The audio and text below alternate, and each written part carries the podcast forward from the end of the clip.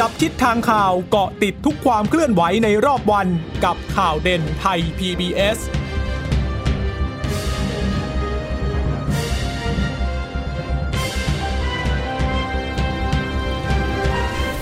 สวัสดีค่ะ สวัสดีค่ะ ต้อนรับคุณผู้ฟังสู่ข่าวเด่นไทย PBS ค่ะ เราพบกันเป็นประจำทุกวันจันทร์ถึงศุกร์บ่ายๆแบบนี้นะคะ อัปเดตข้อมูลข่าวสารที่เกิดขึ้นในรอบวัน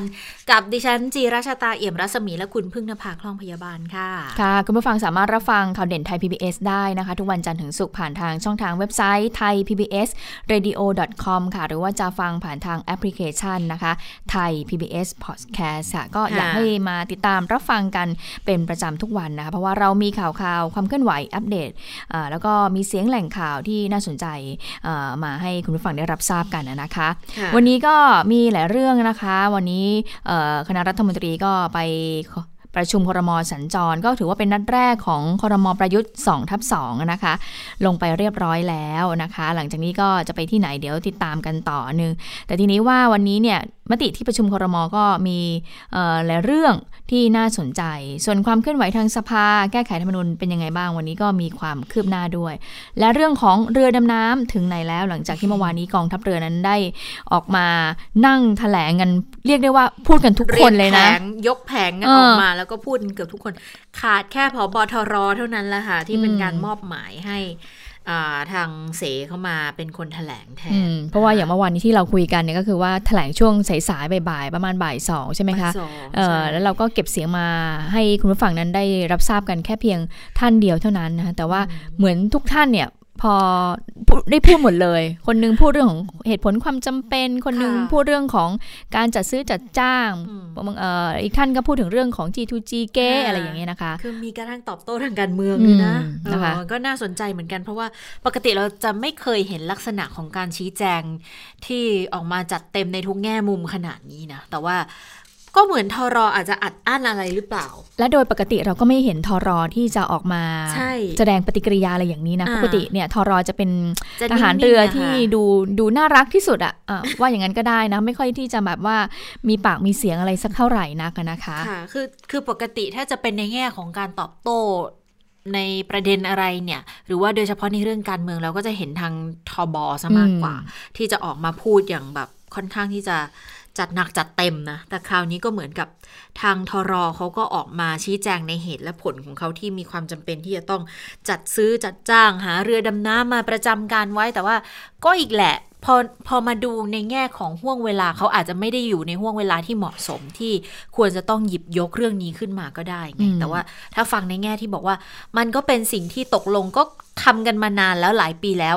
มันก็ก็ก็จริงตามนั้นนะคะ ก็เป็นข้อเท็จจริงที่มันเกิดขึ้นจริงๆแต่ก็ทีนี้ก็ขึ้นอยู่กับทางกมทแล้วล่ะ ว่าว่าจะเห็นควรยังไงนะคะคือเพราะว่าถ้าถ้าฟังกันเนี่ยก็มีเหตุผลและความจำเป็นในการจะซื้ออยู่เหมือนกันนะคะ แต่ทีนี้ว่ามันเหมาะสมกับช่วงเวลานี้หรือเปล่านะคะ อันนี้อันนี้ก็ต้อง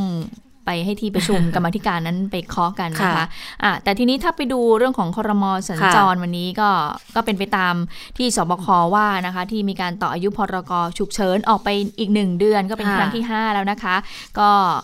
สิ้นสุดสิ้นเดือนกันยายนก็ต่อพรกเป็นไปตามนั้นนะคะ แล้ววันนี้เนี่ยคอรมอก็ไปประชุมสัญจรที่จังหวัดระยอง ก็เพื่อกระตุ้นฟื้นฟู เรียกความมั่นใจทางเศรษฐกิจกลับมาหลังจากที่เกิดกรณีทหารอียิปต์ถ้าจำกันได้นะคะะแล้ววันนี้ก็เพิ่งจะมาจัดคอรมอสัญจรอะอันนี้ก็เป็นเรื่องหนึ่งผ่านไปกับการที่คอรมอเห็นชอบตามที่สบคให้ต่ออายุพรกฉุกเฉินค่ะค่ะ จริง ๆ วันนี้ที่ที่ประชุมคอรมอเนี่ยเขาพิจารณาเรื่องสำคัญกันหลายเรื่องเลยนะ คือแน่นอนว่าพอลงไป ตามพื้นที่เป็นคอรมอสัญจรแล้วเนี่ยเขาจะต้องพิจารณาถึงเรื่องของงบพัฒนากลุ่มจังหวัดต่างๆ ด้วย คราวนี้ก็จะมีการพูดถึงงบทางกลุ่ม EEC นะคะทั้งโครงสร้างพื้นฐานส่วนใหญ่ก็จะเป็นของทางคมนาคม แล้วก็จะมีในเรื่องของเวทีเปิดรับฟังที่สภาพัฒน์เข้าไปรับฟังกับนักศึกษาในพื้นที่มาแล้วเรื่องของการสร้างงานสร้างไรายได้จะเอายังไงกัน แล้วก็คงเสนอต่อไปนะคะ แต่ว่าอีกเรื่องหนึ่งที่น่าสนใจไม่แพ้กันนะ อาทิตย์ที่แล้วเนี่ยถ้าเราจำกันได้นะเขาทางสาธารณสุขค่ะ เขาได้ยื่นเสนอของงบประมาณ 600 ล้านบาท เอามาทำไม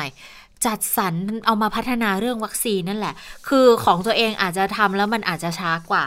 ก็เลยบอกว่าขอส่วนหนึ่งเนี่ย เดี๋ยวเอาไปลงทุนร่วมกับทางออกซฟอร์ดเขาเลยเพราะตอนนี้ของออกซฟอร์ดอังกฤษเนี่ยเขาใกล้จะได้ออกมาเป็นผลสำเร็จแล้วแหละ คือถ้าไปร่วมกับเขาในส่วนนี้มันก็หวังคาดหวังได้ประมาณหนึ่งแหละว่าถ้าเกิดเขาทำสำเร็จ เราก็จะได้วัคซีนชุดแรก ๆ ออกมาด้วยคง บอกว่าชุดแรกสุดก็คงจะเป็นไปไม่ได้นะเพราะว่าเขาทำประเทศไหนเขาคงให้ทางประเทศนั้นกับ คนที่ร่วมมือก่อนตามลำดับกันมานะเพียงแต่ว่าก็ขอไป 600 ล้านคราวที่แล้วรู้สึกจะไม่ได้เข้านะคะ หรือว่ายังไม่ได้อนุมัติมาฉันจำไม่ได้ชัดเจนละแต่รอบนี้มาแล้วเคาะมาให้แล้วให้พันล้านเลยนะ คือขอไป 600 ได้มาพันล้านค่ะ แต่แบ่งเป็น 3 ส่วนนะคะ ก็คือจะเป็นส่วนที่เราพัฒนาได้เอง ที่ทางจุฬาเขาดำเนินการวิจัยผลิตอยู่กับบริษัทเอกชนส่วนหนึ่งด้วยนะคะ แล้วก็อีกช่องทางก็จะไป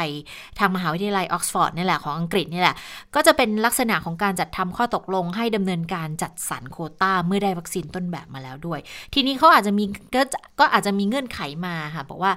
ขอให้เขาจำหน่ายราคาทุนให้เราเพราะว่าเราเอาเงินไปโปะด้วยนี่ใช่ไหมว่าว่าจะให้ขอแบบร่วมพัฒนา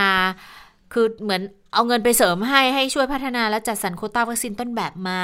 แต่ว่าส่วนที่ไทยผลิตเอง อันนี้บอกว่าใช้ใช้งบประมาณไม่น่าจะมากสักเท่าไหร่ค่ะ เพราะว่าทางจุฬาเขาก็จะมีงบส่วนหนึ่งส่งเสริมและก็ก็จะโดยรวมก็ประมาณพันล้านบาทที่อนุมัติมานะคะ แล้วก็ 3 ส่วนเนี่ยดำเนินการส่วนไหนได้ก่อนก็ให้ทำก่อนเลย ซึ่งของไทยถ้าเกิดอย่างที่บอกถ้าจะทำเองทั้งหมดนะ เร็วสุดที่จะได้วัคซีน อันนี้เร็วที่สุดแล้วนะคะ ก็คือกลางปีหน้า แล้วช้าสุดก็คือกลางปี 64 เอ๊ะเดี๋ยวนะเขาเขียนว่าเร็วที่สุดกลางปีนี้ ตรงนี้มันก็กลางค่อนจะปลายปีแล้วนะนี่มันสิงหาคมเข้าไปแล้วนะคะเออดิฉันไม่แน่ใจว่าว่าตัวเลขอาจจะมีความคลาดเคลื่อนไปหรือเปล่า แต่ว่าคือเท่าที่ข้อมูลที่เราได้ยินได้ฟังมาเนี่ย คือเร็วที่สุดกลางปีหน้าอยู่แล้ว แล้วช้าที่สุดมันอาจจะเป็นปลายปีหรือว่า กลางปี 65 นู่นเลยนะคะแต่ว่าก็เชื่อว่าจะดำเนินการได้อย่างรวดเร็วนะคะ ค่ะ เรื่องของครมอก็ไปไวนิดนึงเพราะว่าจริงๆ มันมีเรื่องของกรณี Facebook ฟ้องรัฐบาลไทยด้วยนะคะะล่าสุดที่ครมเห็นชอบนะคะในการจัดเก็บภาษีมูลค่าเพิ่มในตรา 7%ต่อไปอีก 1 ปีนะคะก็เริ่มตั้งแต่วันที่ 1 ตุลาคม ไปสิ้นสุดวันที่ 30 กันยายนปีหน้านู้นเลยก็ช่วยลดภาระค่าของชีพของประชาชน สร้างความเชื่อมั่นในการประกอบธุรกิจให้กับภาคเอกชนค่ะ ค่ะ อันนี้ก็เป็นสิ่งที่มันเกิดขึ้นในช่วงนี้ด้วยนะคะ ส่วนอีกเรื่องนึงอย่างที่คุณพึ่งนภาบอกนะว่าเมื่อวานเนี้ยหรือว่าช่วงเย็นๆนะหรือค่ำๆ เออมันมีข่าวมาว่าทาง Facebook เนี่ย จะฟ้องรัฐบาล เพราะว่าไปใช้อำนาจในการบังคับให้เขาปิดเพจบางเพจ หรือว่าข้อมูลของบางคนอะไรอย่างเงี้ยเขาก็เลยมองว่ามันละเมิด ต่อในเรื่องของอสิทธิ์ที่เขาพึงจะกระทำได้นะคะ แต่นี้นี่ก็เลยมีการไปสอบถามกับทางรัฐมนตรีที่เกี่ยวข้องด้วย วันนี้ผู้สื่อข่าวไปสอบถามรัฐมนตรีว่าการกระทรวงการต่างประเทศ แล้วก็รองนายกรัฐมนตรีนะคะตำแหน่งใหม่คุณดอนปรมัตวินัย ก็ถามกรณีที่ Facebook สำนักงงานใหญ่ในสหรัฐเนี่ยเขาจะดำเนินการตามกฎหมายกับรัฐบาลไทย เพราะว่าอย่างที่บอกกระทรวง DES เนี่ยไปขอให้ Facebook บล็อกเพจหรือว่าบัญชีผู้ใช้ที่โพสต์เนื้อหาพาดพิงสถาบันเพื่อเบื้องสูงนะคะก็มีหลายเพจแหละไม่ไม่ขอกล่าวชื่อก็แล้วกันก็บอกว่าตอนนี้เนี่ยฝ่ายกฎหมายของกระทรวงต่างๆ ที่เกี่ยวข้องกำลังพิจารณาข้อกฎหมายอยู่ แล้วก็ดูที่มาที่ไปของเรื่องนี้ค่ะ แต่ส่วนหนึ่งก็บอกว่าถ้าผู้โพสต์ทำผิดกฎหมายไทย รัฐบาลก็อยู่ในฐานะที่ใช้กฎหมายของไทยเข้ามาควบคุมให้เกิดความถูกต้องได้ ส่วนเรื่องสิทธิเสรีภาพตามกฎหมายระหว่างประเทศ อันนี้ถือเป็นอีกเรื่องหนึ่งนะคะ แต่ถ้าจะนำมาใช้กับกรณีที่เกิดขึ้นในประเทศไทยได้หรือไม่นั้น ก็ต้องดูก่อนว่าเว็บไซต์มีคุณสมบัติยังไงนำเสนอเรื่องดีที่เกิดขึ้นกับสังคมไหม ถ้าไม่ทำอย่างนั้นก็จะนำไปสู่ปัญหา เออ ถ้า อันนี้ก็เป็นเป็นสิ่งที่รัฐมนตรีว่าการกระทรวงการต่างประเทศพูดนะคะ แต่ว่าผู้สื่อข่าวก็เลยสอบถามซ้ำบอกว่าอะไรอย่างเงี้ย Facebook เนี่ยเขาอ้างกฎหมายระหว่างประเทศเป็นหลักนะ คุณดอนก็เลยบอกว่าไม่เกี่ยวค่ะ เพราะว่ากรณีที่เกิดขึ้นเป็นเป็นการดำเนินการในประเทศไทย เรามีวิธีการมีสิทธิอำนาจในการเข้าไปพิจารณาเรื่องต่างๆ ที่เกิดขึ้นในไทยไหมล่ะ อันนี้พูดในแง่ของหลักการนะคะ แต่ว่าในรายละเอียดอาจจะยังไม่ทราบชัดเจน แต่ที่ยืนยันก็คืออะไรที่มันละเมิดกฎหมายไทยก็ถือว่าไม่ถูกต้อง แล้วที่ผ่านมาเมื่อมันมีความไม่ถูกต้องขึ้นในประเทศไทย ก็ได้ขอความร่วมมือจาก Facebook ประจำประเทศไทย แล้วเขาก็ให้ความร่วมมืออันดีมาโดยตลอดนะคะเออแต่ว่ามันจะนำไปสู่การบานปลายพิจารณาถอนการลงทุนในไทยมาบอกไม่ทราบเรื่องก็ต้องขอดูรายละเอียดก่อนนะคะ คือเขามีรายงานบอก Facebook เนี่ยมองว่ารัฐบาลไทยทำผิดหลักสากลเรื่องสิทธิเสรีภาพในการแสดงออก เออคุณดอนเขาบอกไม่ฟังเขาพูดอย่างนั้นได้ยังไง อืมคือก็มองมองในแง่ของกฎหมายคนละฉบับอะนะว่าอันไหนที่ดูแล้วมันเป็นการละเมิดเนี่ย รัฐบาลก็มีสิทธิ์มีอำนาจที่จะเข้าไปในการควบคุมข่าวสารดังกล่าวด้วยอยู่เหมือนกันนะคะแล้วก็คือคงเข้าใจว่าบล็อกเนี่ยคงจะเพาะจะบล็อกเฉพาะในการเข้าถึงในประเทศไทยละมะซะมากกว่าละมั้งคงไม่ไม่มีทางไปบล็อกในส่วนที่จะเข้าถึงจากต่างประเทศได้หรอกนะคะ ก็ ก็ต้องพิจารณากันว่าจะเป็นยังไง เพราะว่าอันนี้ยกตัวอย่างเทียบเคียงเฉยๆนะ อย่างเนื้อหาที่มันเกี่ยวข้องกับการก่อการร้ายเนี่ยจริงๆมันเป็นสิทธิเสรีภาพไหมล่ะในการที่จะพูดถึง แต่ถ้าเป็นสิทธิเสรีภาพที่มันไปละเมิดซึ่งกฎหมายเนี่ย มันก็ไม่สามารถที่จะปล่อยให้มันข้อความดังกล่าวเนี่ยมันดำรงคงอยู่ได้ จริงนั้นหลายประเทศก็มีลักษณะการดำเนินการในลักษณะนี้เหมือนกันนะในข้อของการอะไรที่มันเป็นเป็นเเรียกไงมันมันทำให้เกิดความสุ่มเสี่ยงที่จะเกิดปัญหา หรือว่าเกิดความรุนแรงขึ้นในสังคมเนี่ย เขาก็มีสิทธิ์ที่จะเข้าไประงับยับยั้งได้นะคะ เพียงแต่เราก็ไม่รู้เหมือนกันว่าในกรณีที่เขามองถึงในแง่ของการพูดถึงสถาบันหรืออะไรเนี่ย มันเป็นการละเมิดต่อสิทธิเสรีภาพในการแสดงความคิดเห็นด้วยหรือไม่ อันนี้มันขึ้นอยู่กับกฎหมายของแต่ละประเทศอย่างที่เราก็ได้รับทราบกันมาตลอดนะคะค่ะ แล้วเรื่องนี้นายกว่ายังไงบ้าง เพราะว่าวันนี้เนี่ยหลังประชุมครมสัญจรเนี่ยนายกก็พูดหลายเรื่องนะคะแล้วแน่นอนว่าก็มีพูดถึงเรื่องของกรณี Facebook ที่จะฟ้องประเทศไทยด้วยนะไปฟังเสียงนายกในเรื่องนี้กันค่ะ ผมเองไม่เคยไปก้าวล่วงต่างประเทศ เพราะว่าเป็นกฎหมายของเขานะเพราะฉะนั้นกฎหมายของใครก็คือของใครมันนั้นใครจะทำอะไรก็แล้วแต่ก็ขอให้อะไรล่ะระมัดระวังด้วยในเรื่องเหล่านี้นะครับ ผมก็อยากจะบอก ผมก็จำเป็นต้องเอ่ยชื่อนะครับ ไม่ว่าจะฟ้องหรือไม่ฟ้องอะไรต่างๆเหล่านี้มันก็มาจากเพจกลุ่มที่เรียกว่า loyalist marketplace นะครับซึ่งก็รู้อยู่ว่าใครขับเคลื่อนตรงนี้อยู่ ก็คือสมศักดิ์กับประวินใช่ไหม ซึ่งคนเหล่านี้ก็ท่านก็รู้อยู่ว่าเป็นยังไง แล้ววันนี้อยู่ที่ไหน แล้วเขารับผิดชอบในความเสียหายของประเทศชาติเราหรือเปล่าเพราะนั้นนี่เป็นสิ่งสำคัญนะครับ คนไทยที่เหลือก็ควรจะต้องเข้าใจตรงนี้ ไม่ว่าจะเกิดอะไรขึ้นในประเทศไทยเขาไม่ไม่ไม่ได้รับผลกระทบอะไรกับเขาทั้งสิ้นเลย แต่คนที่เดือดร้อนที่สุดคือประเทศไทย การที่เรามีการดำเนินการในเรื่องของเพจต่าง ๆ เหล่านี้เป็นเรื่องของการเป็นการตามกฎหมายไทยทั้งสิ้น แล้วก็ไม่เคยไปใช้อำนาจ ที่เรียกว่าเสด็จการของที่ผมไม่ได้มีแล้วเนี่ยไปปิดมันไม่ใช่ มันของทางศาลทุกตัว เพราะฉะนั้นผมคิดว่าในทางกฎหมายเราก็สามารถจะจะได้ตรงนี้ว่านี่คือกฎหมายไทย แล้วการปิดเพจแล้วตั้งแต่เป็นการขอความมือไปแล้วใช้กำลังศาลทั้งสิ้นนะครับ อันนี้ก็หากมีการฟ้องร้องดังกล่าว เราก็ก็ต้องต้องใช้ทางกฎหมายไทยไปสู้กันนะกฎหมายของเรา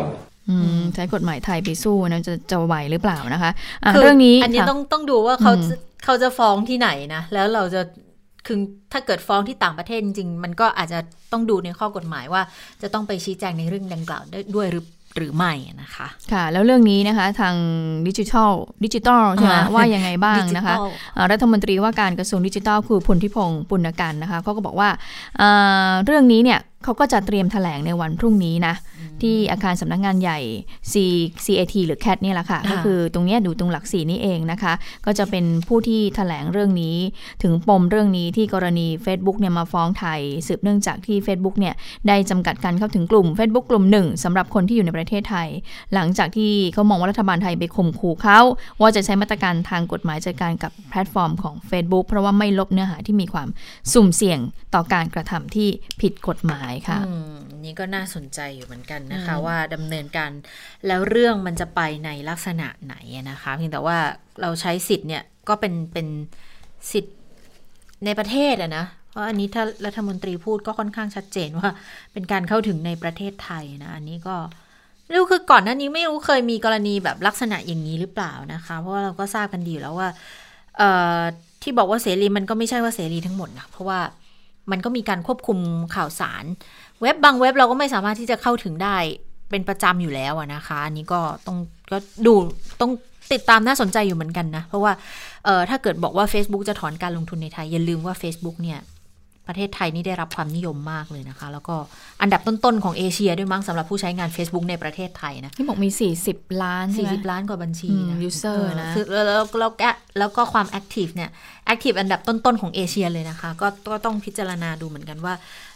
เอ่อใครจะได้ใครจะเสียมากกว่ากัน แต่เบื้องนะต้นดูเหมือนเขาก็เขาไม่ค่อยก็ถ้าพูดกันภาษาตรงๆ ก็คือดูก็ไม่ค่อยแคร์อืมสักเท่าไหร่กับการที่เขาบอกว่าจะฟ้องเราอะนะคะค่ะก็ไม่อืมค่อยแคร์ใช่ใช่เพราะว่าถ้ามองในแง่ของเสรีภาพในการแสดงออกก็สหรัฐอเมริกากับไทย มันก็อาจจะมีความแตกต่างในแง่ของข้อกฎหมายกันอยู่แล้วแหละนะคะอืมค่ะแต่ว่าถ้าเป็นเรื่องของการแสดงออกซึ่งสิทธิทางการเมืองในการชุมนุมหรืออะไรอย่างเงี้ยก็ต้องดูเหมือนกันนะ เพราะว่าตอนนี้ก็เริ่มมีเสียงเรียกร้องจากทางเออ ขอยกตัวอย่างนี้แล้วกัน Amnesty เนี่ยออกมาเรียกร้องอยู่เหมือนกันนะ เพราะว่ามันจะมีหลาย ๆ กรณีที่เกิดขึ้นนะคะ อย่างอย่างกรณีการจับกลุ่มนายพานุพงษ์จัดนอกหรือว่าคุณไม้ระยองเนี่ยนะเขาเป็นนักกิจกรรมคนสำคัญที่ ปราศัยในกิจกรรมธรรมศาสตร์จะไม่ทนด้วย ปรากฏก็ไปยืนชูป้ายที่ระยองใช่ไหมต้อนรับนายกเมื่อวานนี้ก็เลยถูกจับ แล้วก็นำตัวมาที่สพคลองหลวงนะคะ ก็เลยมีแกนนำของกลุ่มกลุ่มเพื่อนๆเขาอะนะคะ ที่ร่วมกันจัดการชุมนุมด้วยเนี่ย ก็ไปที่สพ คลองหลวงกันเหมือนกันไปให้กำลังใจไปดูว่าจะมีการดำเนินการอย่างไรต่อไปนะให้ล่าสุดเห็นบอกว่าจะนำไปฝากขังแล้วหรือเปล่าเดี๋ยวค่อยไปขยายความเรื่องนี้ แต่ว่าสิ่งที่เกิดขึ้นณขณะนี้นั่นก็คือทาง Amnesty เนี่ยออกมาออกแถลงการเบื้องต้นนะคะ ก็บอกว่าขอให้สิ่งที่มีการจับกลุ่มคุณ อนุพงศ์จัดนอกเนี่ยนะถือเป็นการจับกลุ่มครั้งที่สองแล้วอันนี้เป็นการแสดงอย่างชัดเจนของทางการไทย ในการปรับปรามการใช้สิทธิเสรีภาพการชุมนุมโดยสงบของประชาชน ก็มองว่าถึงเวลาแล้วที่จะหยุดการสร้างความหวาดกลัว แล้วก็ใช้วิธีการสร้างสรรค์ในการสื่อสารกับประชาชนน่ะนะคะ คือทาง Amnesty International เขามองว่าทางการไทยกำลังใช้กฎหมายเป็นอาวุธเพื่อปิดปากประชาชนที่วิจารณ์รัฐบาลอย่างสงบ ก็ขอเน้นย้ำให้ยุติการจับกลุ่มและดำเนินคดีกับแกนนำและผู้จัดการชุมนุม ถึงรัฐบาลจะไม่เห็นด้วยกับคำวิพากษ์วิจารณ์ของพวกเขาก็ตาม แต่ว่าสิทธิเสรีภาพในการชุมนุมโดยสงบเนี่ยเป็นสิทธิมนุษยชน ขั้นพื้นฐานที่ทุกคนจะได้รับการคุ้มครอง ทั้งสิทธิในการแสดงออกการรวมตัวแล้วการสมาคมด้วยค่ะ ก็มองว่ารัฐบาลเนี่ยมีหน้าที่ต้องคุ้มครองสนับสนุนสิทธิเหล่านี้ แทนที่จะจำกัดหรือว่าคุกคามผู้ที่ใช้สิทธินะ อันนี้ก็เป็นอีกมุมมองหนึ่งขององค์กรที่ทำงานระหว่างประเทศด้วยนะคะ ที่มองย้อนกลับมาในสิ่งที่เกิดขึ้นกับประเทศไทยในณขณะนี้นะคะ ค่ะไหนๆมา ก็พูดถึงเรื่องของแกนนำผู้ชุมนุมถูกรวบตัวแล้วก็ i n v e s t y ก็ออกมาเรียกร้องให้รัฐนั้นหยุดคุกคามประชาชนแล้วนะคะ เราก็มาดูเรื่องนี้กันต่อเลยก็คือออกรณีที่แกนนำถูกควบคุมตัวอย่างพานุพงษ์จัดนอกก็ถูกควบคุมตัวไปเเมื่อวานนี้นะ เพราะว่าไปถือป้ายตอนที่มีการประชุมครมสัญจร ปรากฏว่าเขาก็มีมีหมายจับอยู่แล้วตำรวจก็เลยไปอ่านหมายจับที่นู่นก็ถูกควบคุมตัวไป แล้วก็มาขออำนาจฝากขังศาลในวันนี้นะคะขณะที่นายอนนท์นำพาทนายจากศูนย์ทนายเพื่อสิทธิมนุษยชน แล้วก็มีแกนนำอ,อีกหลายท่านนะคะมันจะเป็นคุณสุวรรณาตาเหล็กแกนนำกลุ่ม 24 มิถุนานายพริชชิวรักษ์หรือเพนกวินนะคะอ่าแล้วก็มีคุณปีรัตหรือว่าโตโต้จงเทพอดีตผู้สมัครสสกาลสินพักอนาคตใหม่ วันนี้ก็ไปที่สอนอนนางเลิงพบกับพนักงานสอบสวนเพื่อรับทราบข้อกล่าวหา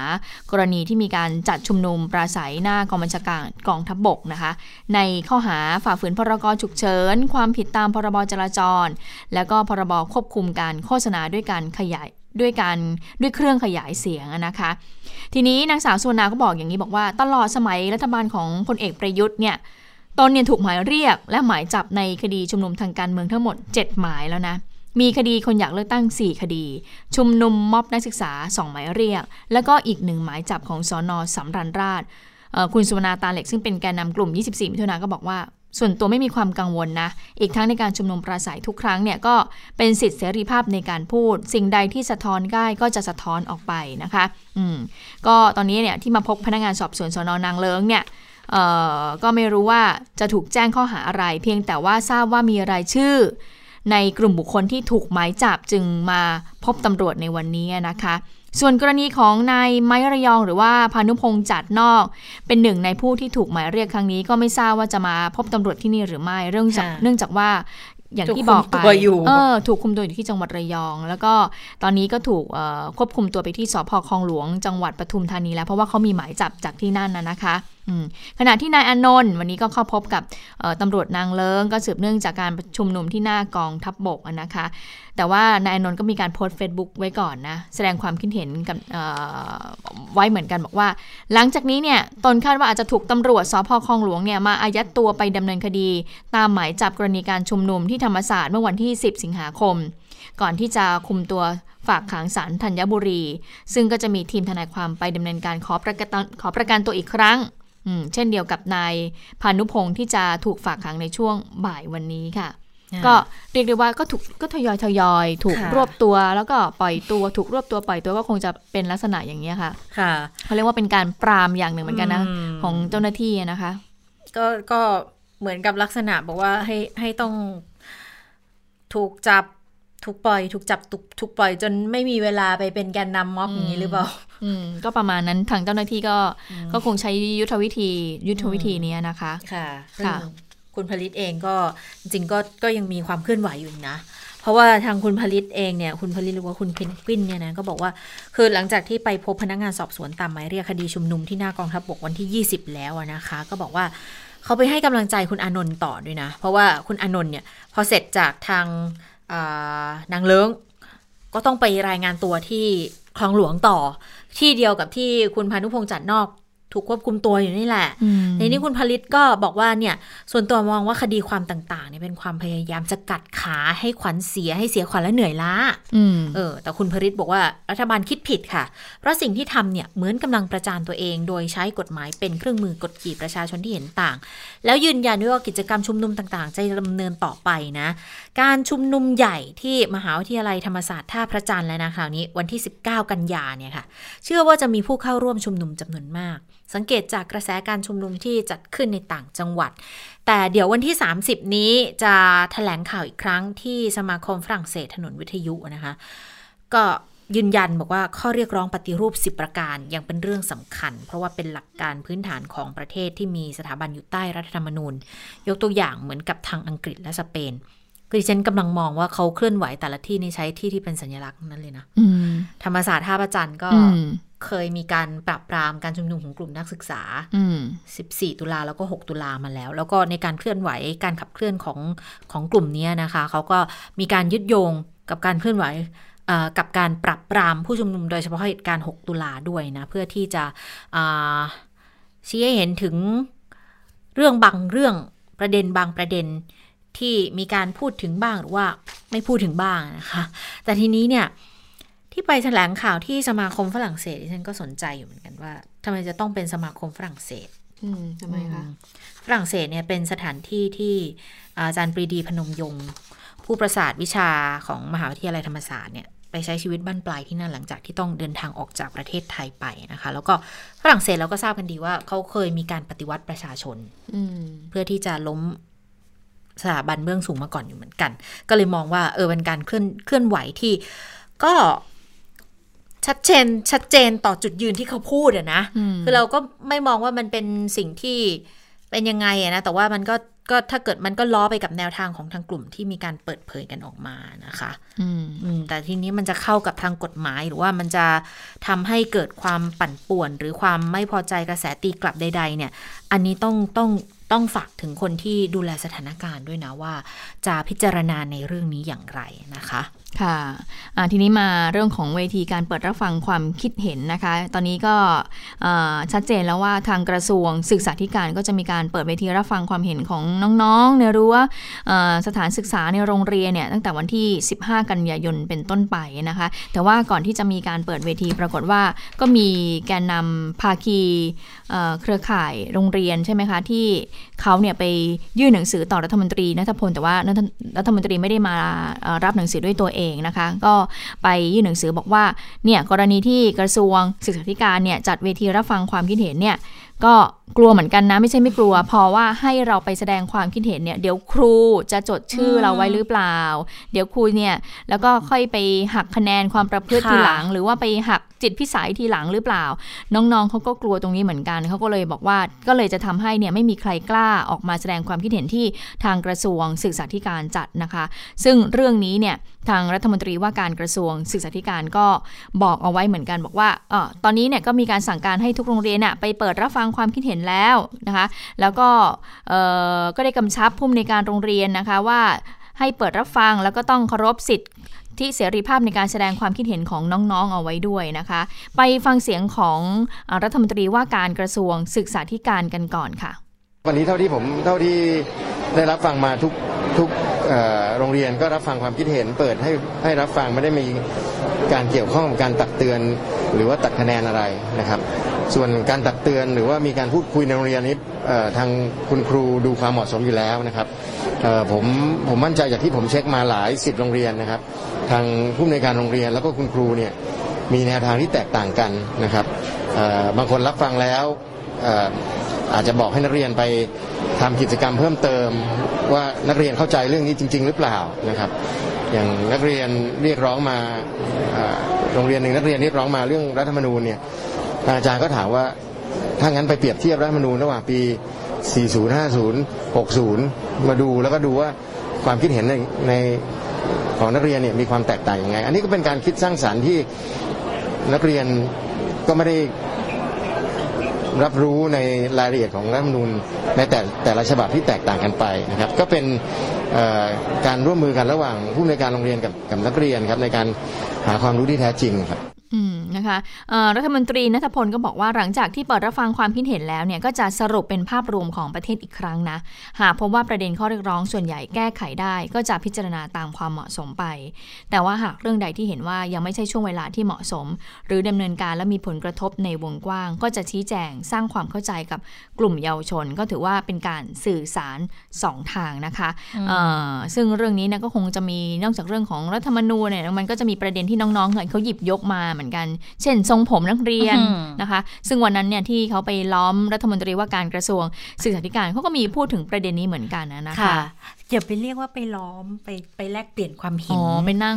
คือนั่งอยู่ท่ามกลางนั่งอยู่ท่ามกลางแล้วกันท่ามกลางนักเรียนนะคะค่ะค่ะทีนี้นายกรัฐมนตรีว่ายังไงบ้างกับการชุม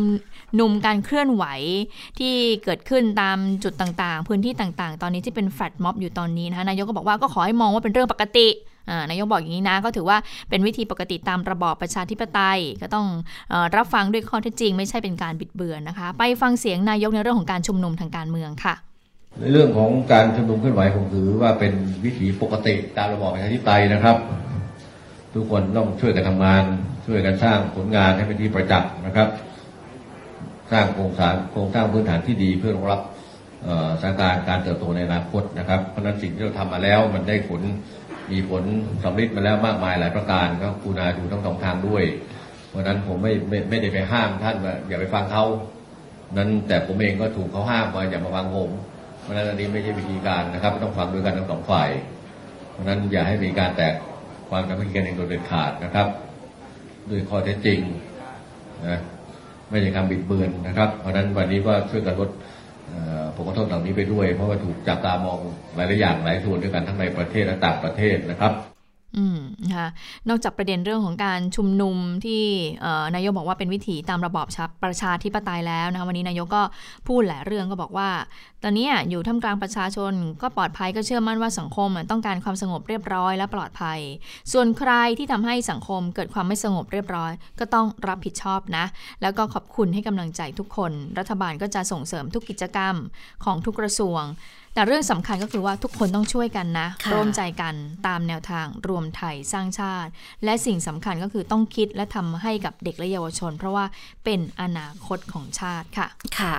เอาละค่ะมาดูเรื่องของการแก้ไขรัฐธรรมนูญกันบ้างนะคะ จริงๆก็เป็นหนึ่งในข้อเรียกร้องของกลุ่มผู้ชุมนุมให้ให้มีการแก้ไขรัฐธรรมนูญ แต่ว่า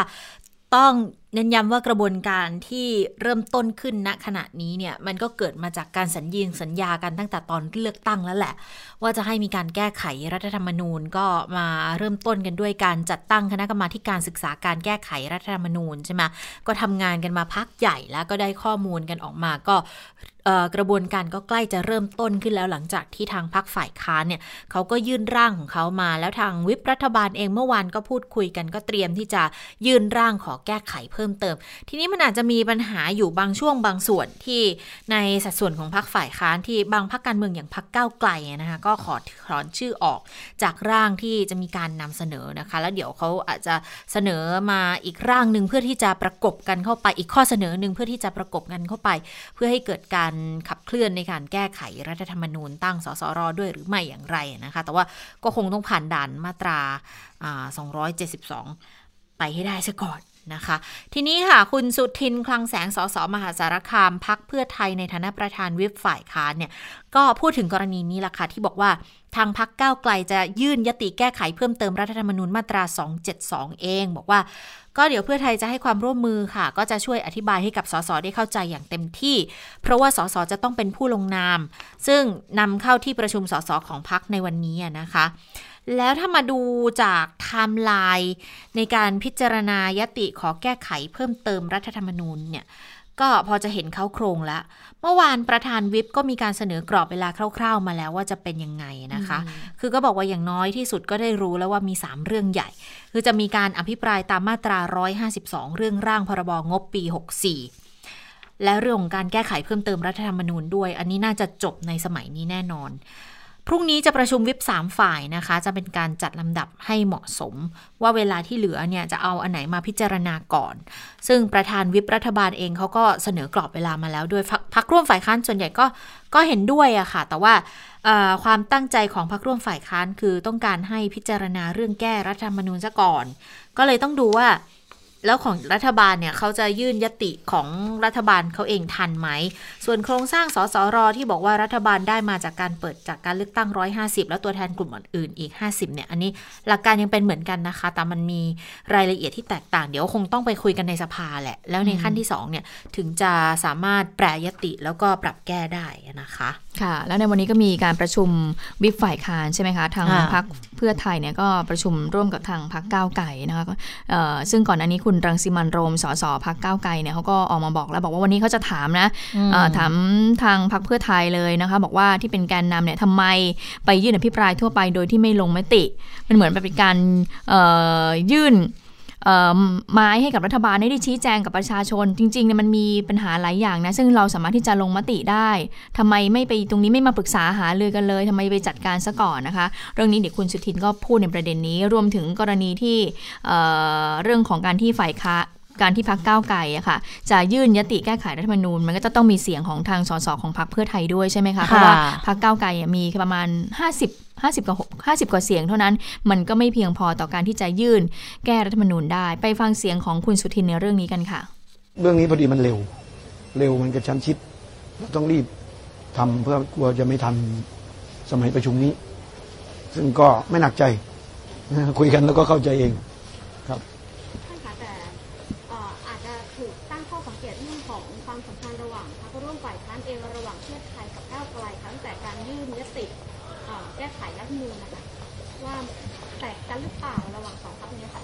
ไม่ไม่ไม่หรอกเพราะว่ามันคนทำงานด้วยกันบางครั้งมันจุดยืนแล้วก็นโยบายของแต่ละพักเราก็เคารพกัน ก็ไม่มีปัญหา เพียงแต่ว่าบางครั้งการทำความเข้าใจกันหรือว่าการพูดคุยกัน มันอาจจะน้อย ไม่มีอะไรหรอก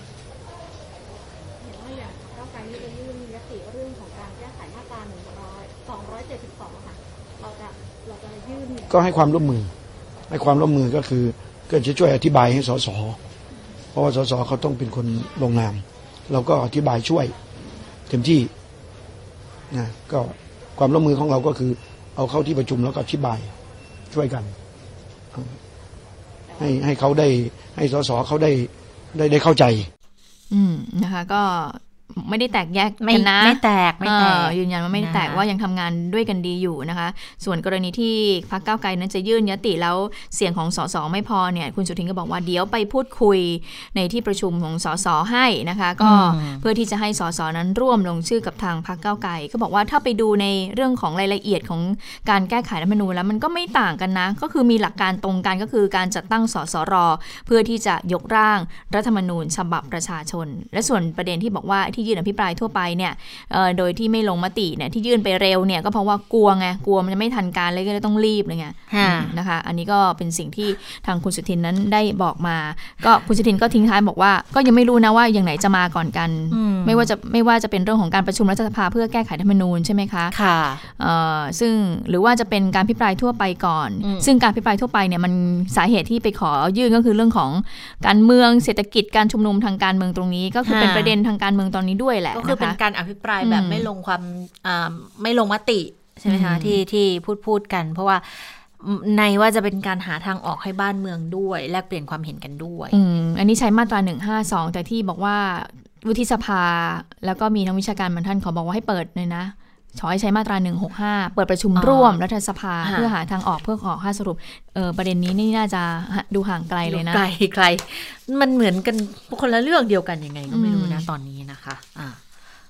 มาดูเรื่องดำน้ำไหมคะ เดี๋ยวยังมีมีมีเรื่องของการแก้ไขรัฐธรรมนูญอีกนิดนึงค่ะ พอดีวันนี้ค่ะ คุณวัฒนาเมืองสุข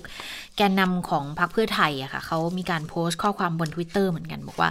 เรื่องของการเสนอแก้ไขรัฐธรรมนูญที่ไม่แตะหมวดหนึ่งหมวดสองเนี่ยนะ อันนี้เป็นมติของเจ็ดพักร่วมฝ่ายค้าน แล้วก็เป็นมติที่มีตั้งแต่สิงหาคม 62 แล้วตามข่าวที่ส่งมา ใครพูดอะไรไว้อ่านตามข่าวที่สัมภาษณ์ไว้โดยละเอียดค่ะแล้วคุณวัฒนาก็แชร์บทสัมภาษณ์ของคุณธนาธรเมื่อปี 62 ด้วยตอนที่เป็นสสบัญชีรายชื่อเป็นหัวหน้าพรรคอนาคตใหม่อยู่นะ ตอนนั้นเนี่ยก็เป็นการแสดงความเห็นเรื่องแก้รัฐธรรมนูญก็บอกว่า เราจะไม่ไปแตะว่าแก้มาตราไหน เพราะจะทะเลาะกันทุกมาตรา และตระหนักดีถึงข้อจำกัดของฝ่ายค้าน จึงอยากให้มีโอนเนอร์ชิพให้ทุกคนเป็นส่วนนำไม่อยากขยับเยอะเกินไปและแหลมเกินไป เพราะถ้า ownership เป็นของฝ่ายค้านเมื่อไหร่จะมีคนกลุ่มหนึ่ง ไม่เอาการแก้รัฐธรรมนูญทันที และจะทำให้ประเทศเสียโอกาส ดังนั้นฝ่ายค้านไม่แตะหมวดที่ 1 เรื่องรูปแบบของรัฐหมวดที่ 2 เรื่องสถาบันพระมหากษัตริย์ จะให้ความสำคัญกับกระบวนการไปสู่ข้อสรุปร่วมกันก็คือการตั้งสภาร่างรัฐธรรมนูญ มากกว่าเรื่องเนื้อหา และไม่เดินนำองค์กร เครือข่ายมวลชนนักวิชาการทั้งสายรัฐศาสตร์และนิติศาสตร์นี่ก็เป็นการหยิบยกคำพูดที่คุณธนาธรเคยพูดเอาไว้นะคะเพราะว่าตอนนี้ก็มีการ ทางคณะก้าวหน้าใช่ไหมคะเขาก็พูดถึงอย่างอาจารย์ปียบุตรเนี่ยกก็พูดในแง่ที่บอกว่าก็ไม่ควรไปบล็อกที่จะไม่ให้แก้หมวดหนึ่งหมวดสองก็ควรจะเปิดกว้างให้สามารถที่จะแก้ไขได้นะคะเออทีนี้ดูก็คือเหมือนคุณวัฒนาก็หยิบยกสิ่งที่คุณธนาธรเคยเคยพูดเอาไว้นะคะ แต่ว่าก่อนหน้านี้ก็มีคุณเลยนะคะ คุณวันอยู่บำรุงพอเห็นคุณรังสิมันโรมเนี่ยจะไปท้วงติงวิฝ่ายค้านวันนี้นะคะ คุณวันก็เลยโพสเลยบอกว่าอะไรนะ ออบอกว่าประมาณบอกว่าให้ดูหน่อยว่าหัวอะไรหัวหัวหัวงอกหัวดำอะไรประมาณอย่างเงี้ยขับเคลื่อนอะไรก็ อืมให้ เกรงใจกันนิดนึงอะไรประมาณเหมือนกับว่าผู้ใหญ่ก็คิดมาแล้วนะไม่ใช่ไม่คิดนะคะอ่าอันนั้นก็เป็นสิ่งที่ทางพรรคเพื่อไทยนั้นก็มีการตอบโต้เล็ก ๆ กับทางพรรคก้าวไกลนะคะอ่าทีนี้เรื่องของรัฐธรรมนูญคุณสมชายแสวงการว่ายังไงบ้างนะคะคุณสมชายก็บอกว่าข้อเสนอที่ภาคประชาชนต้องการตอนนี้ก็มีอยู่ 2-3 ประเด็น แต่ว่าการรื้อทั้งหมดเพื่อ ตอบกระแสม็อบนั้นมองว่า จะทำให้การแก้ไขรัฐธรรมนูญเนี่ยควบคุมไม่ได้นะ หากแก้ไขมีผลกระทบต่อการล้มสถาบันอย่างเช่น องคมนตรีอำนาจของปปชสารรัฐมนูญ ลดหน้าที่ฝ่ายนิติบัญญัติ ดังนั้นก็เลยขอให้รัฐบาลนั้นพิจารณาให้ดี เพื่อไม่ให้มีการแก้ไขรัฐธรรมนูญนำไปสู่วิกฤตความขัดแย้ง ที่เป็นต้นต่อของการทำรัฐประหาร คุณสมชายก็บอกว่าควรเสนอแก้ไขแบบตรงประเด็นเลย แทนการตั้งสภาร่างรัฐธรรมนูญ แล้วก็รื้อเนื้อหาทั้งฉบับ โดยไม่เห็นทิศทางในอนาคต ซึ่งตนเองเนี่ยก็กังวลเหมือนกันนะ ที่จะนำไปสู่ความขัดแย้งแล้วก็สงครามกลางเมืองได้ เพราะว่าการเปลี่ยนแปลงทั้งฉบับทั้งหมดเนี่ยมันเป็นอันตรายต่อการปกครองขณะที่อีกท่านหนึ่งค่ะ คุณนวรัตพงไพบูลก็พูดถึงการแก้ไขรัฐมนูญมาตรา 269 ว่าอย่างไงบ้างว่าด้วยที่มาของสอวเพื่อให้ยึดโยงกับประชาชน แล้วก็มาตรา 272 นะคะ ที่ให้ตัดสิทธิอำนาจของสอวที่จะเลือกลงมตินายกได้ คุณนวรัตพงไพบุญก็บอกว่า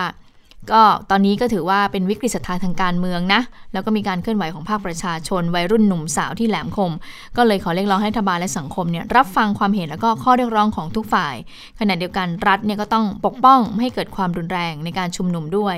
ส่วนสถาบันพระมหากษัตริย์ ก็ไม่ควรนำมาเป็นเงื่อนไขความขัดแย้งทางการเมือง แล้วก็เห็นด้วยกับการแก้ไขที่ทุกฝ่ายมีส่วนร่วมค่ะ อืม อันนี้ก็เป็น ความคืบหน้าในการขับเคลื่อนเรื่องของการแก้ไขรัฐธรรมนูญเนี่ยนะคะทีนี้เนี่ยมี มีเรื่องของการจัดซื้อเรือดำน้ำนิดหนึ่งเมื่อกี้พูดถึงคุณวัฒนาเมืองสุขปรากฏว่า วันนี้คุณวัฒนาเมืองสุขก็ออกมาพูดอยู่เหมือนกันนะคะ ว่ากรณีเรื่องของการซื้อเรือดำน้ำเนี่ยงบที่กมทอนุกรรมธิการชุดเล็กเนี่ยเขาผ่านแล้วก็ปรากฏว่าทางคุณวัฒนาเมืองสุขที่ตอนนี้เนี่ยเขาเป็นรองประธานคณะกรรมการวิสามันพิจารณาร่างพรบงบปี 64 สัดส่วนของพรรคเพื่อไทยอยู่แล้วด้วยก็บอกว่า เสียงของฝ่ายค้านในอนุกรรมธิการเนี่ยมีความเป็นเอกภาพโหวตทิศทางเดียวกันนะคะ ว่าจะไม่เห็นชอบกันของงบของกองทัพเรือ 20,000 กว่าล้านจะซื้อเรือดำน้ำสองลำก็คงไม่จำเป็นต้องพูดกันแล้ว เพราะว่าสัญญาณเนี่ยมาชัดเจนแล้ว เดี๋ยวกรรมการทางซี่ของฝ่ายค้านในคณะทำงานคณะกรรมธิการชุดใหญ่ ก็จะลงมติตามคณะอนุกรรมการฝ่ายค้านอยู่เหมือนกันนะคะ ฟังเสียงของคุณวัฒนาเมืองสุกันค่ะ เนื่องจากเสียงของฝ่ายค้านที่อยู่ในอนุเนี่ยเป็นเอกภาพนะครับว่าจะมีเสียงของพรรคเพื่อไทยพรรค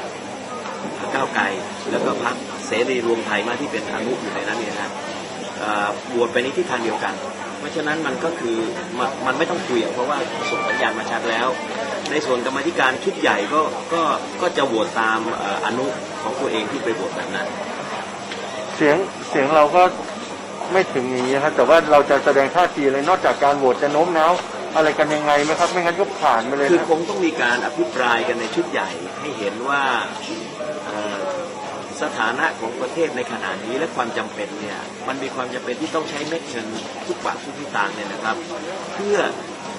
มาทำให้เกิดผลิตภาพ productivity นะว่าง่ายๆนะฮะการเอาเงินสองหมื่นกว่าล้านเนี่ยไปซื้ออะไรก็แล้วแต่ที่มันไม่มี productivity มันไม่ก่อให้เกิดรายได้กับประชาชนเนี่ยมันคือมันยังไม่ควรใช้ในวันนี้ สิ่งที่ฝ่ายค้านเราคิดเนี่ยไม่ได้บอกว่าไม่เห็นด้วยที่จะให้ฐานเรือมีเรือดำน้ำนะสิ่งที่เราแสดงออกไม่ได้แปลว่าไม่ให้ฐานเรือซื้อ แต่ยังไม่ควรซื้อในวันนี้นะควรจะควรจะขยายเวลาออกไปขยายไปอีกนะฮะเพื่อให้ประเทศมันมีความพร้อมมากกว่านี้นะสิ่งที่เราคุยกันค่ะก็ค่อนข้างที่จะชัดเจนนะคะที่ เออ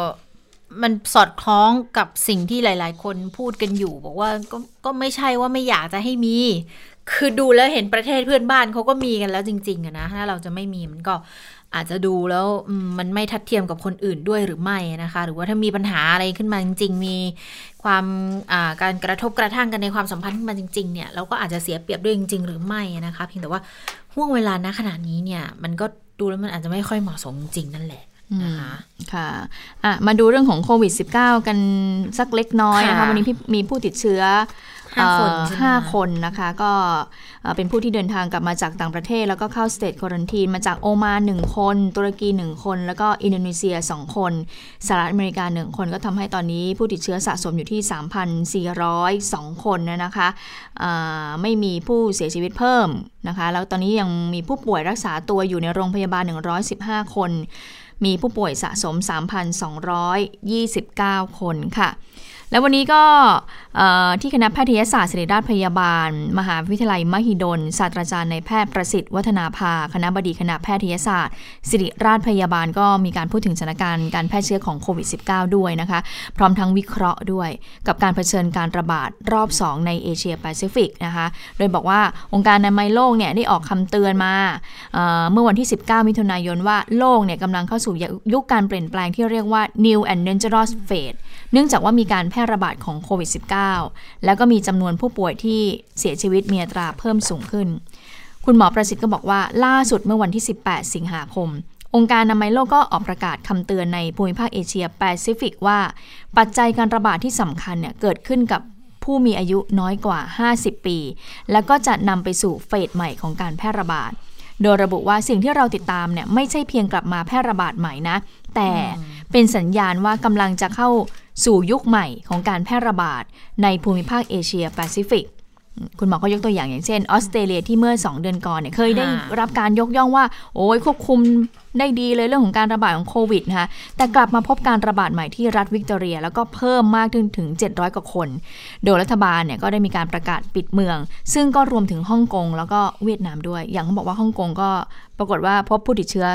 ซ้ำใช่ไหมแล้วก็เป็นเชื้อต่างสายพันธุ์กันด้วยนะคะนี่ล่าสุดเนี่ยนะคะอืม นอกจากนั้นคุณหมอประสิทธิ์ก็ยังบอกเหตุผลที่องค์การอนามัยโลกออกประกาศเตือน ภูมิภาคเอเชียแปซิฟิกว่า จากข้อมูลก็พบว่าญี่ปุ่น ผู้ป่วย 2 ใน 3 เนี่ย มีอายุต่ำกว่า 40 ปี ฟิลิปปินส์ออสเตรเลียที่มีการระบาดระลอกใหม่ ก็มีผู้ป่วยกว่าครึ่งเนี่ยที่อายุน้อยกว่า 40 ปี เหตุผลสำคัญก็คือการผ่อนคลายมาตรการทางเศรษฐกิจนี่แหละ ผู้ที่เข้าร่วมกิจกรรมก็เป็นคนกลุ่มนี้ และผู้สูงอายุมักไม่ได้เข้าร่วมกิจกรรม อย่างเช่นการเข้าห้างนะคะ ที่มันจะเกิดการติดเชื้อในพื้นที่นะคะ แล้วพอกลับเข้าบ้านก็นำเชื้อไปถ่ายทอดสู่กับครอบครัว และคนในกลุ่มที่มีอายุน้อยกว่า 40 ปีนี้เนี่ยบ่อยครั้งไม่มีอาการเลยหรือว่ามีอาการน้อย การกลายพันธุ์ของไวรัสที่ติดเชื้อจึงเกิดได้ง่ายขึ้น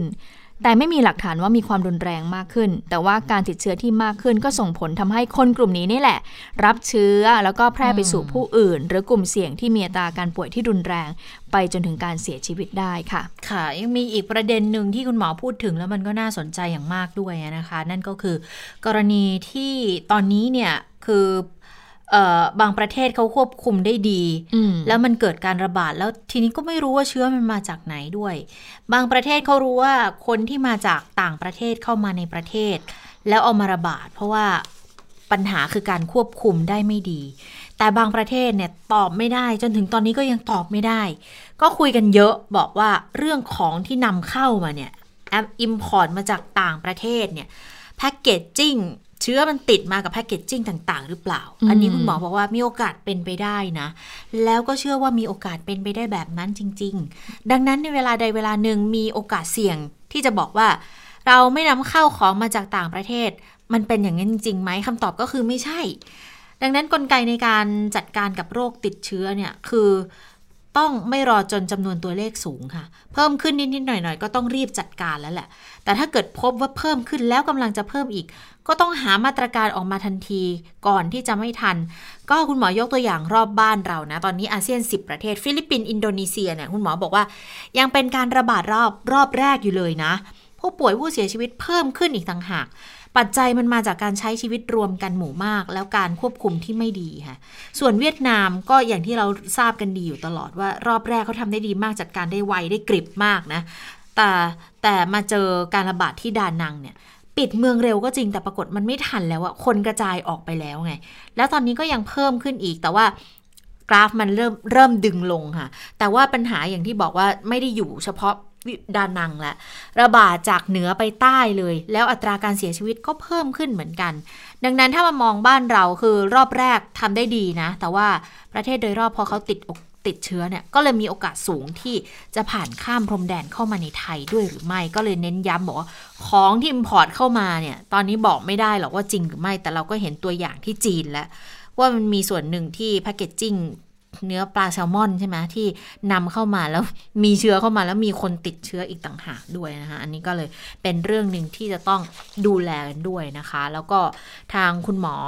อธีรวรัตนารัตน์เนี่ยคณะแพทยศาสตร์จุฬาลงกรณ์มหาวิทยาลัยก็ออกมาเอ่อโพสต์ Facebook ล่าสุดอยู่เหมือนกัน เกี่ยวกับกรณีที่บอกว่ามีคนติดเชื้อรอบสองที่ที่ฮ่องกงแล้วเป็นเชื้อคนละตัวกันเนี่ยนะอืมก็นี่แหละค่ะ ก็เลยก็เลยต้องย้ำบอกว่า ก็ต้องระวังต้องระวังให้เพิ่มมากขึ้น เพราะว่าอันนี้เป็นเคสที่พิสูจน์ได้ชัดเจนเลยว่า เป็นการติดเชื้อไวรัสครั้งที่ 2 ด้วยนะคะ แล้วก็ดูแล้วบอกสายพันธุ์มันต่างไป เชื้อครั้งที่2เนี่ยเป็นเชื้อที่กำลังระบาดอยู่ในยุโรปอืมนั่นหมายความว่าเรื่องของการควบคุมคนเข้าเมือง ก็อาจจะยังทำได้ไม่ไม่ดีนักสำหรับฮ่องกงนะคะค่ะเอาละค่ะได้เวลาสถานการณ์ในต่างประเทศแล้วนะคะ คุณสาวรักษ์สวัสดีค่ะ สวัสดีค่ะ คุณผู้ฟังสวัสดีทั้งสองท่านสวัสค่ะดีค่ะค่ะอะไหนๆพูดเรื่องฮ่องกงและต่อท้ายอะต่อเนื่องกันเลยนะคะ ก็ก็ถือว่าเป็นเรื่องที่ฮือฮาเหมือนกันนะคะ ก่อนหน้านี้คุณผู้ฟังอาจจะจำได้ว่าเคยได้ยินว่ามีเอ่อในเมืองจีนเนี่ยมีคนติดเชื้อรอบสองอ่าแต่กรณีนั้นเนี่ยคือเป็นเชื้อเดิมที่อยู่ในร่างกายอยู่แล้ว แล้วเหมือนมันก็ รุนแรงขึ้นมาอีกรอบหนึ่ง อันนั้นคือคนละกรณีนะคะ ซึ่งกรณีนี้เนี่ยเป็นชายวัย 33 ปีอยู่ในฮ่องกงคือไม่ได้บอกสัญชาตินะคะเลยไม่แน่ใจว่าเป็นชาวฮ่องกงหรือว่าเป็นชาวต่างชาติที่อยู่ในฮ่องกงกันแน่ ประเด็นคือว่าคนนี้เขาเคยติดเชื้อโควิด -19 ครั้งแรก 26 มีนาคมที่ผ่านมา แล้วก็ติดครั้งแรกเนี่ยอาการไม่ได้รุนแรงนะคะ แต่ก็รักษาตัวจนหายดี แล้วปรากฏว่ามาตรวจเจออีกครั้งนะคะ ว่าติดเชื้อซ้ำสองก็คือวันที่ 15 สิงหาคมที่ผ่านมา เพราะว่าคนนี้เนี่ยเขาเดินทางไปประเทศสเปน ขากลับมาฮ่องกงเนี่ยไปแวะต่อเครื่องที่อังกฤษนะคะ ดังนั้นจึงสันนิษฐานว่าอาจจะไปติดเชื้อตอนไปตระเวนอยู่ในยุโรปนะคะ ก็เลยตรวจสอบพบว่าไอเชื้อที่ติดรอบที่หนึ่งกับรอบที่สอง คนละสายพันธุ์นั่นแปลว่าไม่เหมือนกันอืมติดซ้ำไม่ใช่ว่าเชื้อเดิมในร่างกายมันกำเริบขึ้นมานะคะอืมแล้วก็ระยะเวลาที่มันห่างกันเนี่ย เกือบเกือบห้าเดือนอืมนะคะ จากติดเชื้อครั้งที่หนึ่งกับครั้งที่สองนั่นหมายความว่าไอ้ความเชื่อที่เราเคยคิดว่าใครที่ติดเชื้อแล้ว ร่างกายจะสร้างภูมิต้านทานอืมแล้วไม่น่าจะติดรอบสองแต่พอเจอคนนี้เข้าไป ความคิดนั้นถูกทำลายไปเลยนะคะหนึ่งก็คือ เชื้อเออภูมิต้านทานที่ร่างกายสร้างขึ้นจากการติดเชื้อครั้งแรก อาจจะมีอยู่แต่มันไม่ได้แข็งแรงพอที่จะไปต่อสู้กับเชื้ออีกตัวหนึ่งใช่อืมหรือสองภูมิต้านทานอายุอายุไม่ยาวอืมก็คือมันอยู่ได้แค่สามถึงสี่เดือนอืมพอภูมิต้านทานมันหมด ก็กลับมาติดเชื้อรอบสองนะคะ แต่มันมีรายละเอียดที่น่าสนใจเขาบอกว่า ตอนตรวจเจอรอบสองเนี่ยคือไปตรวจเจอตอนกลับมาแล้วเขาตรวจที่สนามบินฮ่องกงแล้วพบ ตอนนั้นเขาตรวจเลือดแล้วเขาบอกว่าในเลือดเนี่ยไม่มีภูมิต้านทานแล้วนะอืมนั่นแปลว่าภูมิต้านทานโอ้ยทำไมหมดเร็วจังเนอะหมดอายุ ก็อยู่ได้แค่3าถึงสเดือนเท่านั้นนะคะ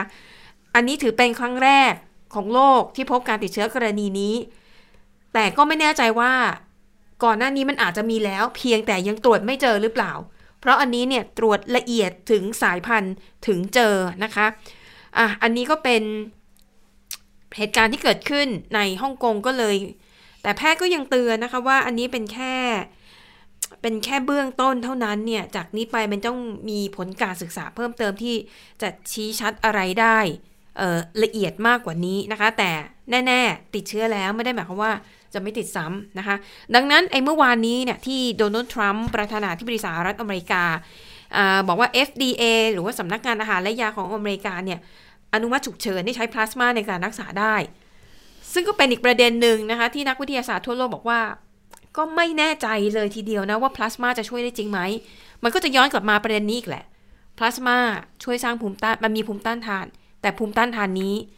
จะแข็งแรงพอไหม แล้วมันจะคงอยู่ในร่างกายได้นานแค่ไหน อันนี้เป็นยิ่งฟังก็ยิ่งน่าหนักใจ แต่จะบอกว่าเมื่อวานนี้ตอนที่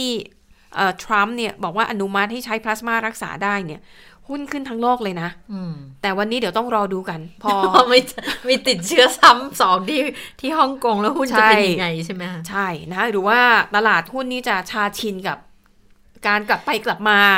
ของโรคนี้อยู่แล้วก็อาจจะไม่ได้มีอะไรมากนะคะค่ะอีกเรื่องหนึ่งค่ะ ต่อเนื่องจากการระบาดของโควิด -19 นั่นก็คือเรื่องของสายการบิน Delta Airlines นะคะ อันนี้ของสหรัฐอเมริกา เอ่อ ก็เป็นข่าวร้ายอีกระลอกนะคะ ทางสายการบินประกาศว่า ในเดือนตุลาคมนี้นะคะอาจจะต้องพักงานนักบิน 1,941 คน เพราะว่าในอเมริกาเนี่ยเขามีการออกงบประมาณมาช่วยเหลือสายการบิน แต่งบประมาณก้อนนี้เนี่ยคือถ้าคุณได้ไปเนี่ยมีเงื่อนไขว่าห้ามปลด ห้ามพักงาน ห้ามอะไรทุกอย่างนะคะแต่ไอโครงการนี้เนี่ยมันกำลังจะหมดอายุสิ้นเดือนกันยายนนี้ คือถ้าไม่มีความช่วยเหลือต่อทางสายการบินบอกว่า ไม่ไหวเหมือนกันนะคะ อาจจะต้องใช้วิธีพักงานคำว่าพักงานก็คือ ยุติการจ้างชั่วคราวแล้วก็ไม่ได้จ่ายค่าตอบแทนให้นะคะทางสายการบินบอกว่าตอนนี้เนี่ยมีนักการบินขออภัยมีนักบินที่จ้างงานอยู่เนี่ยหนึ่งหมื่นหนึ่งพันสองร้อยคน แต่เขาประเมินว่ายาวไปถึงฤดูร้อนปีหน้านะคะเขาบอกว่าทางสายการบินเนี่ย คงจะต้องใช้นักบินแค่ 9,450 คนเท่านั้น ดังนั้น คนที่เป็นส่วนต่างเนี่ย สายการบินบอกว่าคงดูแลไม่ไหวนะคะ ตอนนี้ก็เลยเริ่มประกาศว่าทางสายการบินอาจจะพิจารณาให้ทำโครงการพิเศษในการจ้างออก ดังนั้นถ้าใครต้องพิจารณาเองแล้วแหละ ว่าจะลองเสี่ยงดวงอยู่กับสายการบินต่อไป หรือจะเอาเงินก้อนแล้วก็ออกไปตั้งหลักใหม่นะคะ เพราะว่าเขาก็บอกว่า ทางสายการบินก็จะให้เงินในระดับที่พอสมควรแหละเท่าที่ทำได้นะคะ เพราะเขาบอกว่า ตั้งแต่เกิดการระบาดขึ้นมาสายการบิน Delta Airlines เนี่ย มีรายได้เหลือเพียงแค่ 25%ของช่วงเวลาปกติเท่านั้นนะคะ แล้วก็ยอมรับว่าพนักงานที่มีอยู่ตอนนี้ทั้งหมดเนี่ย มากเกิน มากเกินความจำเป็น มากกว่างานมากใช่ มากกว่างานที่มีอยู่นะคะ ดังนั้น ในเดือนตุลาคมนี้บริษัทคงจะไม่สามารถหลีกเลี่ยงได้แล้วนะคะ อาจจะต้องบังคับให้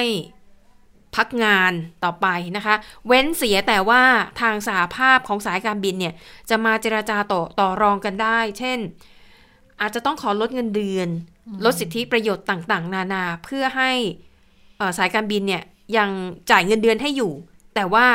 จ่ายในสัดส่วนที่ น้อยลงกว่าปกตินะคะ อันนี้ก็เป็นอีกข่าวหนึ่งนะคะ จากสายการบิน Delta Airlines เป็นอีกจุดหนึ่งของทางเลือกชีวิตที่เราต้องตัดสินใจกัน ปิดท้ายนะคะด้วยกรณีของ Facebook อันนี้เกี่ยวข้องกับประเทศไทยโดยตรงเลยนะคะค่ะเพราะว่าทาง Facebook เขาออกแถลงการณ์นะคะ เกี่ยวกับกรณีของเพจที่มีชื่อว่าเอ่อ Royalist Marketplace นะคะทางกิ้วสาไม่พูดชื่อ อุ้ยขออภัย เอาเหรอเขาไม่พูดชื่อกันเหรอไม่แต่นายกก็พูดนะไม่พูดได้แต่ว่าเราก็มองว่าก็ก็หาตรงอื่นก็มีไม่เป็นไรค่ะต่อเลยค่ะ ก็คือทาง Facebook ออกแถลงการณ์นะคะ ว่าค่ะเขาจะยื่นฟ้องรัฐบาลไทย ในกรณีที่รัฐบาลไทยเนี่ย ใช้คำว่าบังบังคับนะคะ หรือว่าสั่งให้อ่าผู้ที่ทำงาน Facebook ในประเทศไทยเนี่ย ปิดเพจนี้ โดย Facebook บอกว่า การกระทำดังกล่าวถือเป็นการละเมิดกฎหมายด้านสิทธิมนุษยชน แล้วก็ส่งผลกระทบต่อ การแสดงความคิดเห็นของประชาชน ซึ่ง Facebook นั้นมีหน้าที่ที่จะต้องปกป้องสิทธิของผู้ใช้อินเทอร์เน็ตทุกๆ คน แล้วก็ตอนนี้กำลังอยู่ระหว่างการเตรียมความพร้อมทางกฎหมายที่จะเอ่อฟ้องร้องกับรัฐบาลไทยค่ะอันนี้เขาจะไปฟ้องที่ไหนคะเขาบอกไหมคะ อ่าศาลไหนอะไรยังไง ทางบริษัทเนี่ยไม่ได้ให้รายละเอียดเกี่ยวกับเรื่องการดำเนินการตามกฎตามกฎหมายนะคะอืมเออแต่เขาก็บอกว่าการที่เอ่อรัฐบาลไทยใช้วิธีการแบบนี้เนี่ยเขาบอกว่ามันส่งผลกระทบต่อการลงทุนที่น่าเชื่อถืออในประเทศไทยของ Facebook ค่ะอืมก็มีความเป็นไปได้ว่าอาจจะเป็นสารแพ่งในประเทศหรือเปล่าอ่า ทั้งหมดนี้ก็คือคาเรนไทย PBS วันนี้นะคะ เราทั้ง 3 คนลาไปก่อน สวัสดีค่ะ สวัสดีค่ะ สวัสดีค่ะ